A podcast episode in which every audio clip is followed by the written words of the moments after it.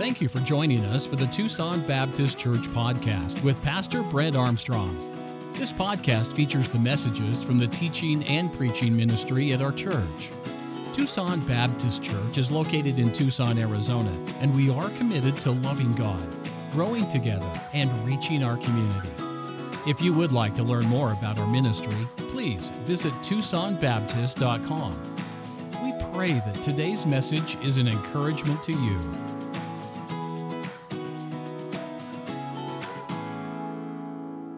I'd like to preach a message simply entitled The Minister and the Ministry, or The Ministry and the Minister. The fact of the matter is, is that what we are doing this morning is not here to entertain you. Uh, we're not here to, to try to, to, to get you all excited and motivated for some worldly cause. We want to hear from the Lord this morning. And uh, that is why we are here. And apart from that, uh, we have miserably failed. Thank you, choir, for your ministry. Thank you for singing.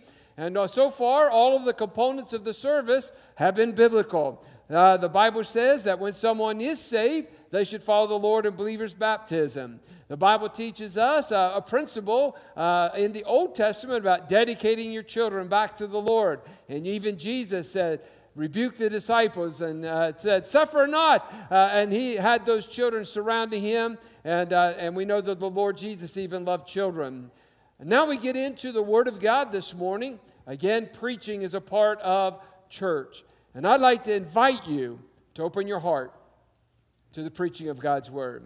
Now, this morning is we're just going to be explaining a story from the Word of God, as we're doing in much of Matthew, is just explaining God's Word. And in explaining God's Word, there's an opportunity for us to learn some lessons this morning. Let's all stand together. We're going to do a responsive reading, Matthew chapter uh, 4, verse 12 through 25. You read the even verses, I'll read the odd verses. So you're actually going to begin this morning in verse number 12. And Pastor Jonathan will have the microphone. So if you'll please follow him, and let's all begin here in verse number 12. Now, when Jesus had heard that John was cast into prison, he departed into Galilee. And leaving Nazareth, he came and dwelt in Capernaum, which is upon the sea coast in the borders of Zabulon and Nephthalim. That it might be fulfilled, which was spoken by Isaiah the prophet, saying, The land of Zabulon and the land of Nephthalim, by the way of the sea beyond Jordan, Galilee of the Gentiles. The people which sat in darkness saw a great light. And to them which sat in the region and shadow of death, light is sprung up. From that time, Jesus began to preach and to say, Repent, for the kingdom of heaven is at hand. And Jesus, walking by the Sea of Galilee, saw two brethren, Simon called Peter, and Andrew his brother, casting a net into the sea, for they were fishers. And he saith unto them, Follow me, and I will make you fishers of men. And they straightway left their nets and followed him. And going on from thence, he saw other two brethren, James the son of Zebedee, and John his brother, in a ship with Zebedee their father, mending their nets, and he called them. And they immediately left the ship and their father and followed him. And Jesus went about all Galilee, teaching in their synagogues and preaching the gospel of the kingdom and healing all manner of sickness and all manner of disease among the people. And his fame went throughout all Syria, and they brought unto him all sick people that were taken with divers diseases and torments, and those which were possessed with devils, and those which were lunatic, and those that had the palsy, and he healed them. And there followed him great multitudes of people from Galilee, from Decapolis, and from Jerusalem, and from Judea, and from beyond Jordan. Now, Father, would you add your measure of blessing to the public reading of your word? Would you enable this servant uh, to be used of you this morning? Set aside any distracting thoughts. May words be spoken, only words that you approve of. Father, I pray that each one of us will also do our duty to listen and respond as thy Holy Spirit would urge us to respond this morning in Jesus' name. Amen. Thank you. you may be seated. As I look around, we have a number of folks who are visiting with us, and I just want to say thank you so much for the time that you've taken to find our church, whether that was on the internet or by word of mouth, from personal invitation from a family member. I say thank you. We don't take that lightly. and we thank you for being here. And it's great to see the faithfulness of our church members and knowing that throughout our campus there are hundreds and hundreds of people here today. But the reason that we gather, whether you're visiting or a regular attender or a church member, is to hear from the Lord. That should be our primary reason for coming to church. Lord, what would you have me to learn today? And whether you know it or not, whether you believe it or not, the moment you accepted Jesus as your Lord and Savior, you enter to what I'm going to refer to as the ministry. God has a ministry for you. Some people have the idea that the pastor and the staff that they are specifically hired and they're the only ones to do the work of ministry. If that is your view or your take, then you would have a misunderstanding from God's word. According to Ephesians chapter 4 and verse number 12, the work of the pastor is for the perfecting of the saints, for the work of the ministry, for the edifying of the body of Christ. In other words, it's my job to equip and to train and to educate you to be an effective minister for our Lord and Savior Jesus Christ. Jesus is our great example, and we certainly know that in every area of life, He is our example. And we're called Christians because we are supposed to be like Christ. And just as each one of us should be involved in ministry, Jesus was also involved in ministry. And that brings us to our passage of Scripture today. We see Jesus was actively involved in ministry. And I'd like to break down uh, this the passage of Scripture that Jesus had three priorities in his ministry. Ministry priority number one is Jesus preached to everyone. Jesus, he preached to everyone. We see that in verse number 12, the timing of his ministry. Note these words Now, when?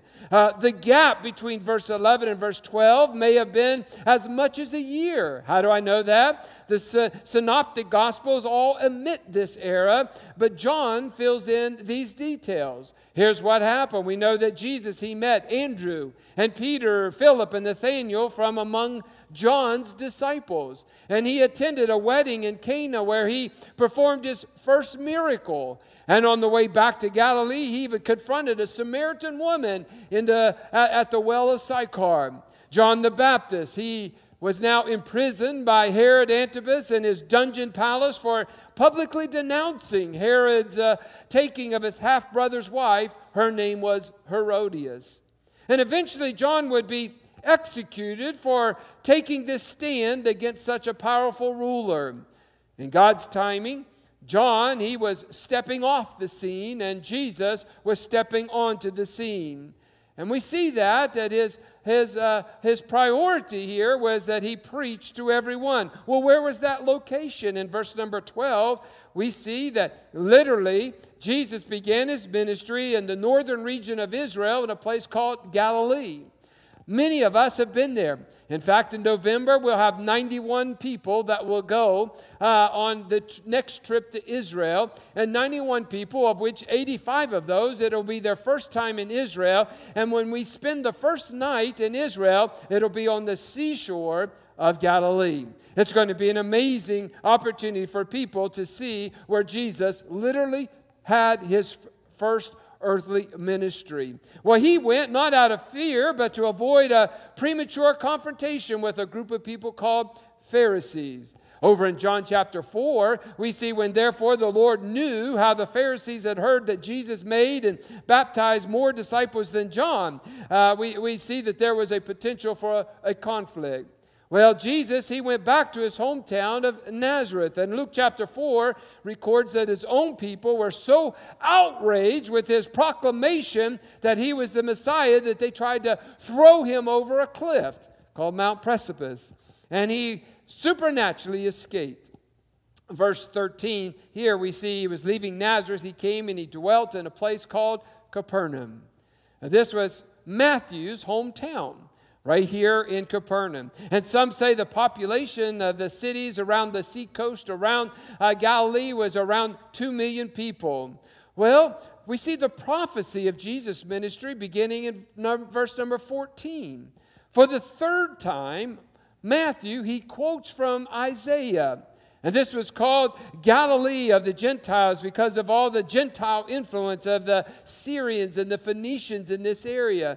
And many of the prejudiced uh, Judean Jews said, Shall Christ come out of Galilee? Nicodemus, he was a Pharisee. You remember Nicodemus? He came to Jesus under the cover of darkness. Uh, he was a Pharisee who eventually uh, uh, became a disciple. He tried to defend Jesus, but they said to him, Art thou also of Galilee? Search and look, for out of Galilee ariseth no prophet. They simply needed to understand that this was a fulfillment of a prophecy given back in the book of Isaiah, chapter 9, verse 1 and 2. The Galileans certainly, the Bible says, sat in darkness and they lived in the region and shadow of death. They did not have the biblical education of the Judeans, and most of them were simply simple people, working uh, uh, class people. Do you know that when I study the Matthew, Mark, Luke, and John, and I actually study exactly all the people that Jesus ministered to, is that interestingly, he usually first found the lowly and the simple people, the humble people. Why was that? Because they were more receptive to the gospel. And he knew that. Um, the Bible says here the death light had sprung up in Galilee. And John chapter 1, verse 4 and 5 says, In him was life, and the life was the light of men. And we know the Bible says, And the light shineth in darkness. So realize that what we just read here, you read it, is that this ministry, uh, this, uh, the ministry of Jesus was in an area of darkness, spiritual darkness. Jesus said this I am the light of the world, and that he that followeth me, shall not walk in darkness, but shall have the light of life. Aren't you glad that the light of Jesus has shined in your life? I trust this morning with enthusiasm, you could say, I am so thankful that Jesus reached down and gave me life. And I'm thankful that He's the light in my life. Well, in verse number 17, we read that. Uh, we see the message of Jesus for those in ministry, the message of Jesus. Note that Jesus, the Bible just simply says this He began to preach. Preaching was the central part of Jesus' ministry. And it, by the way, it should be the highlight of our ministry. There's a lot of time and energy and effort that goes into the preaching, whether it's Pastor Howard or Pastor Jonathan or Pastor David or Pastor Abel, uh, uh, Pastor Noah. That, that there's time and energy and effort that goes in. And preaching should be a central focus in our ministry. And uh, never let us get over that biblical in preaching is empowered by God. And God is the one who approves of biblical preaching. And the word preach simply means this to proclaim, to publish, to make known. What are we publishing? What are we making known? We're making known the fact that God is or excuse me, God has sent his son, Jesus Christ, and you need to know about him.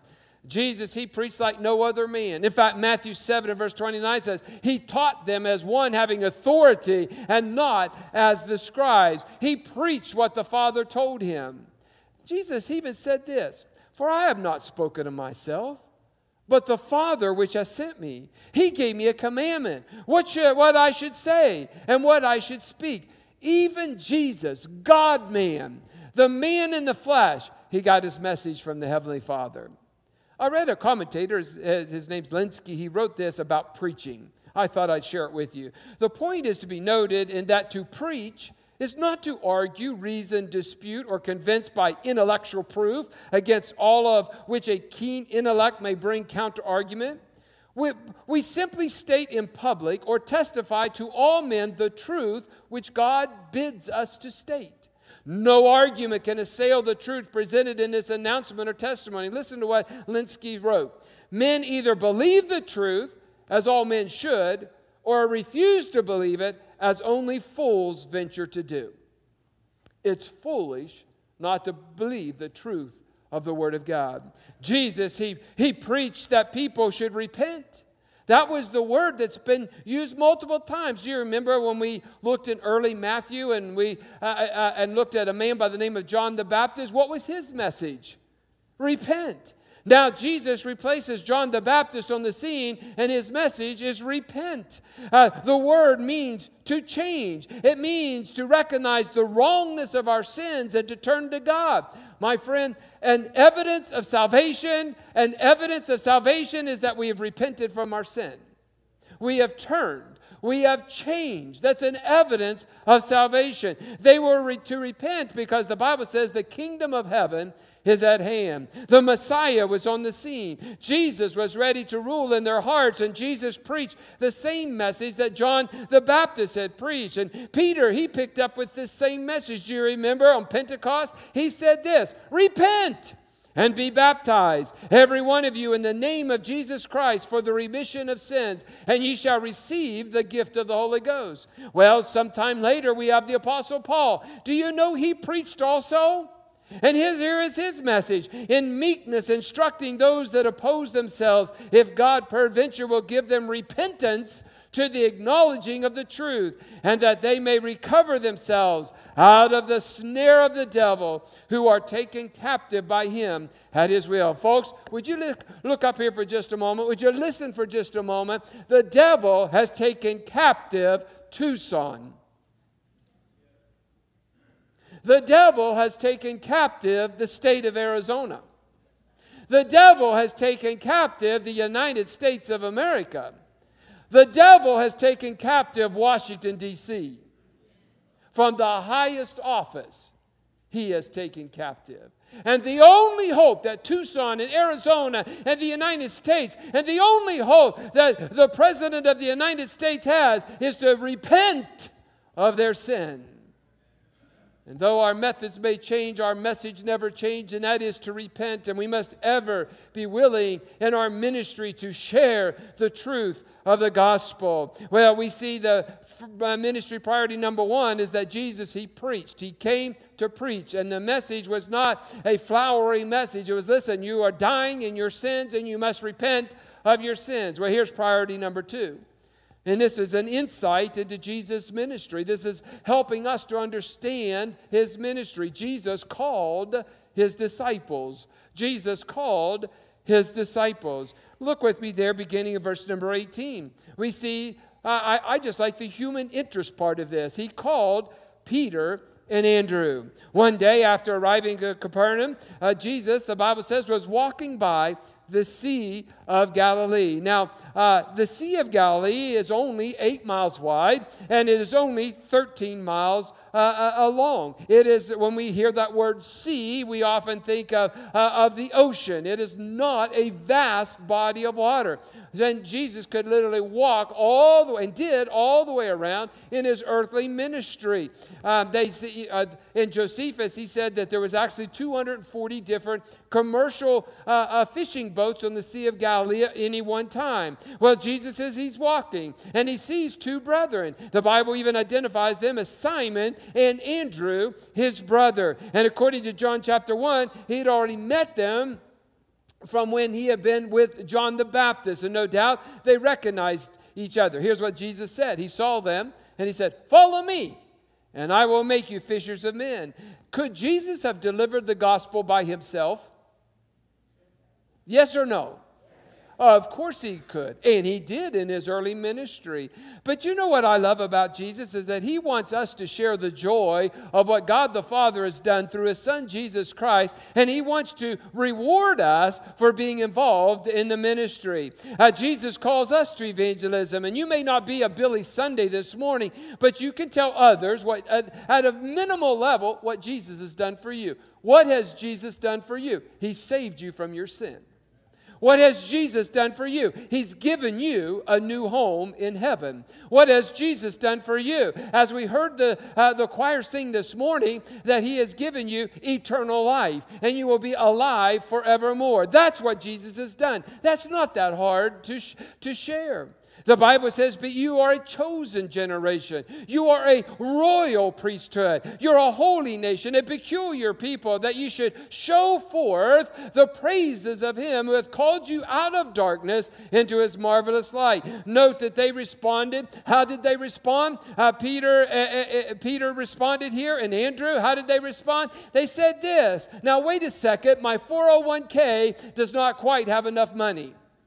And they looked at they looked at Jesus and they said, "Now wait a minute. I need to have a surgery first and I need to get better from this uh, from this illness that I have." When Peter and Andrew heard Jesus said, "Follow me." They said, "Now wait a second. I'm not married yet. I need to get married and have some children first." When Peter and Andrew uh, heard the words, "Follow me," they said, "Now wait a second, Jesus, you don't understand. I don't know where I'm going to sleep tonight." I don't understand where I might shower tonight. I don't understand where my next meal's going to come from because, as I understand it, you don't even have a home. Is that what Peter and Andrew said? Without hesitation, the Bible says this straightway or immediately, that word straightway means immediately they left. They didn't go home to say goodbye. They didn't go home to pack a suitcase. They didn't go home to draw some money out of their ATM machine. They believed Jesus so much that they immediately, straightway, followed him. Well, Jesus expects no less from us, folks. And there are people that uh, seated here under the sound of my voice, and there are people that are watching by live stream, and you know that God has called you to do something, and you're waiting until the circumstances are right. My friend, let me tell you something the circumstances will never be right. Because the millionaire says, Listen, now that I have a million dollars, I need two million. And once I get to the goal of two million, oh, I need four million then I can serve Jesus. There are people here that you make a $1,000 a week and you say, listen, it's not quite enough. When I'm able to make $2,000 a week, then I'll start tithing and giving offering to missions and to this church.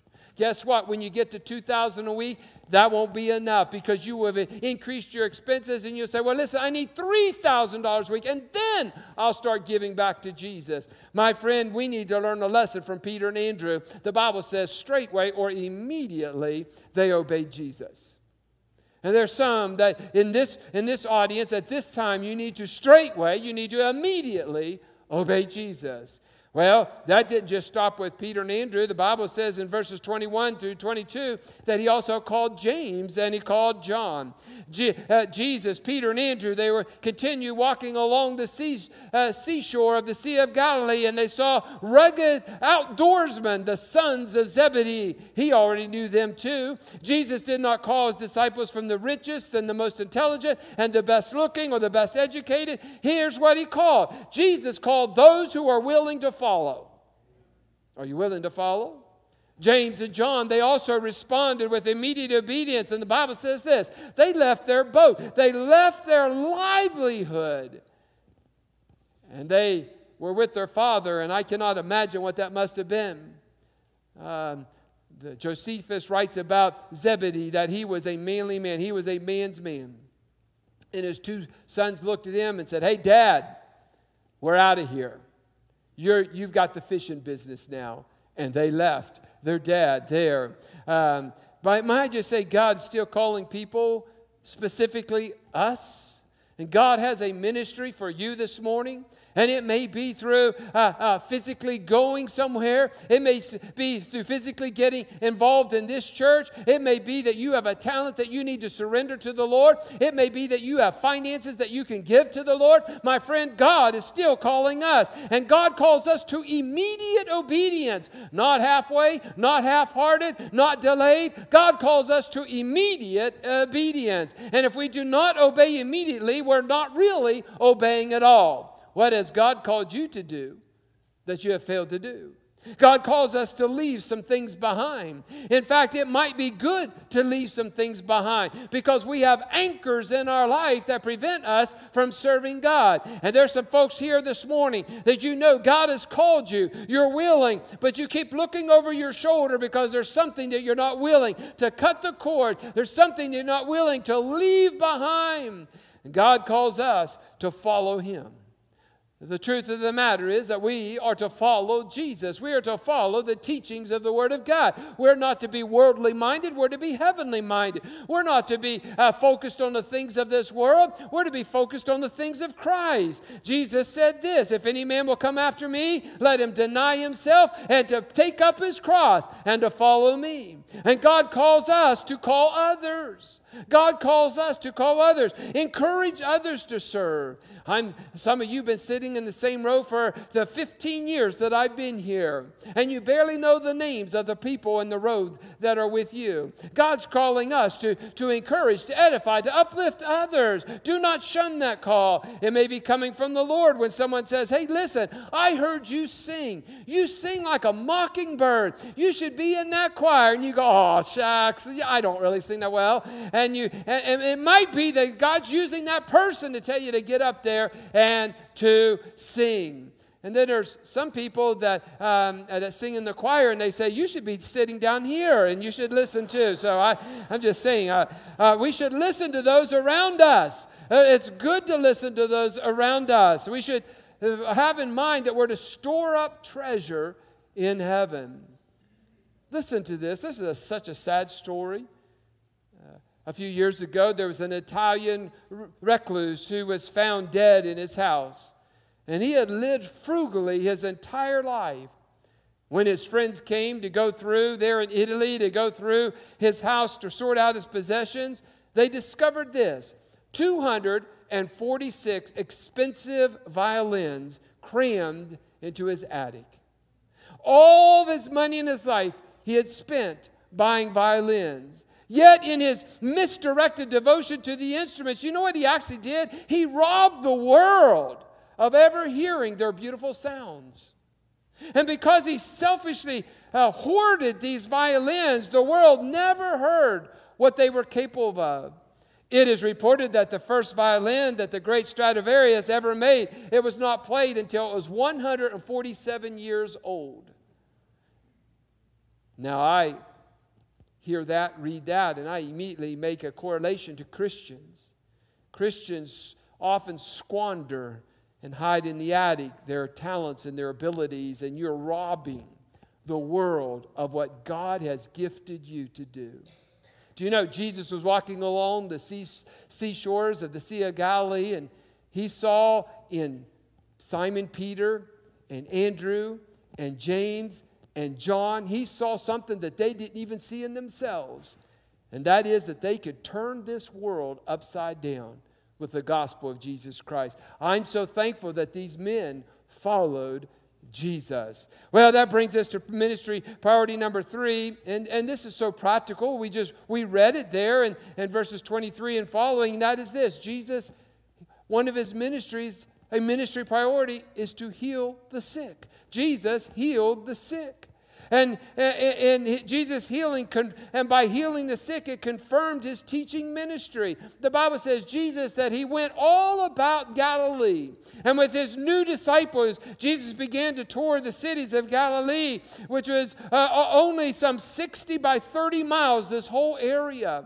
And Jesus, the Bible says, was preaching and teaching in their synagogues. He was considered a rabbi, and, in our terms, we would say a preacher or an evangelist. Uh, he was asked to speak in their synagogues, and the synagogues were the Jewish houses of worship.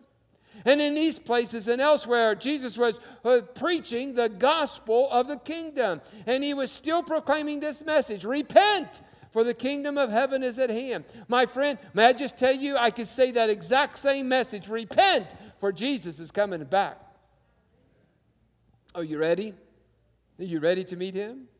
It was at this point that Jesus began, the Bible says there in verses 23 and following, that he began to heal the sick. In fact, our text says that he was continually healing all manner of sickness and all manner of diseases. No one was left out.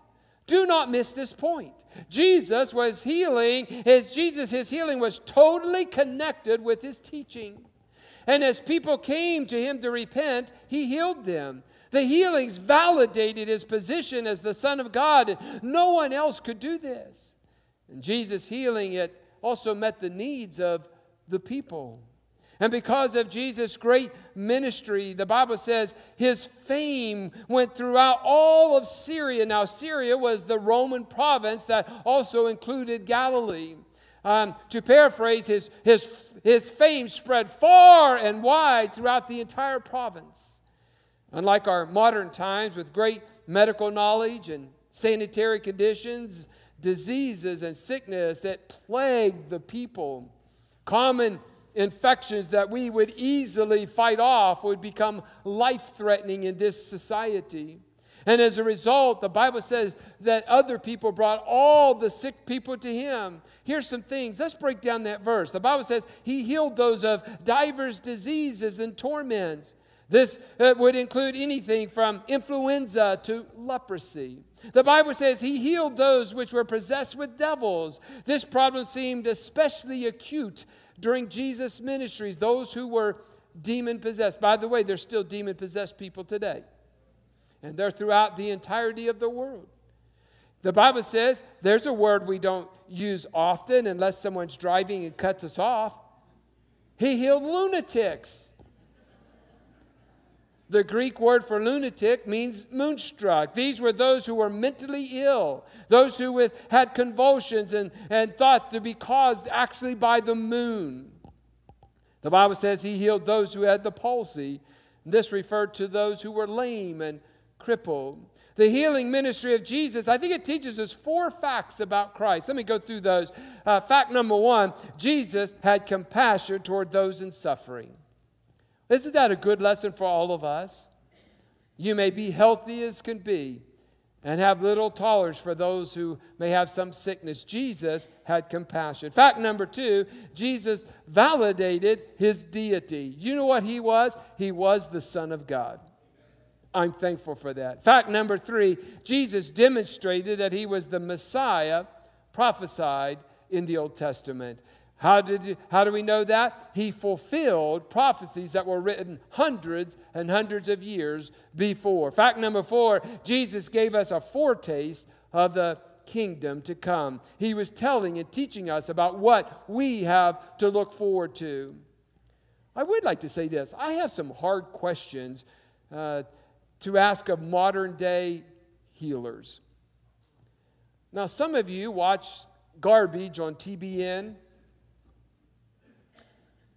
and you watch garbage on Christian television of people who claim to be faith healers, I, I believe God heals. I've seen God heal. However, may I just say this the healers of our day are charlatans, much like the wrestlers on TV. Why do modern day healers only heal before large crowds?